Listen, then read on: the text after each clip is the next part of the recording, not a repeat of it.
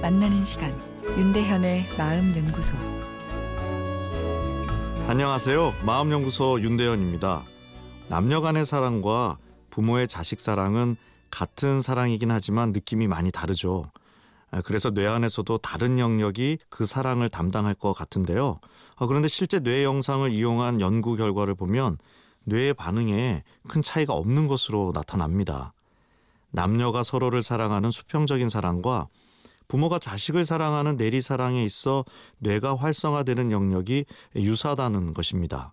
어제 남녀가 사랑에 빠지면 무모해지는 변화에 대해서 말씀드렸는데요. 남녀 간의 사랑 이상으로 부모의 내리 사랑도 비합리적이고 자기 희생적일 때가 많습니다. 평소 돈 관리에 너무 철저해서 주변에서 야박하다는 소리까지 들었던 사람이 누가 봐도 뻔히 날려먹을 사업을 하겠다는 자녀에게는 속고 또 속아서 여러 번 돈을 날리는 것을 봅니다. 그것이 옳고 그르건 사랑은 눈을 멀게 하는 면이 있는 거죠. 고부 갈등도 사실은 내 남자에 대한 집착이고 질투인 면이 살짝은 숨어 있습니다. 사랑은 중독성과 강박적 성향이 있어서 대상에 집착하게 만든다고 말씀드렸는데요. 아들 잘 키워서 좋은 여자한테 장가가면 됐지 뭘 그리 슬퍼하냐고 말하는 것은 사랑하는 내 남자가 다른 여자한테 갔는데 축하해 주라는 이야기와 사랑의 뇌과학 측면에서는 다를 바가 없습니다. 따라서 장가간 아들에게 집착하는 엄마가 이상한 엄마는 아닌 것이죠. 정도의 차이만 있을 뿐입니다.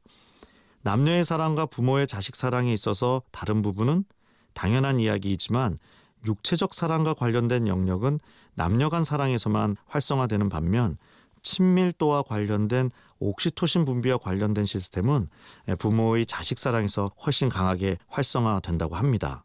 이것이 남녀의 사랑은 모든 것을 내줄 듯이 불이 붙어도 순식간에 꺼져버리기 쉽지만 부모의 자식 사랑은 평생 지속되는 이유입니다. 남녀 간의 사랑에 관한 연구에 있어서도 사랑의 3요소, 친밀감, 열정적 사랑, 의지적 사랑 중 사랑의 지속성과 가장 깊은 연관이 있는 요소는 친밀감으로 되어 있습니다. 부부가 사이좋게 잘 지낸다면 그 사랑의 특성이 부모의 자식 사랑과 유사하다는 이야기입니다. 반대로 부모님들은 자식들이 가끔이라도 애인처럼 데이트해 줄 때 행복하다고들 하십니다. 자식들이 전해주는 따뜻한 사랑에 그간의 희생을 보상받는 느낌이 드는 것입니다.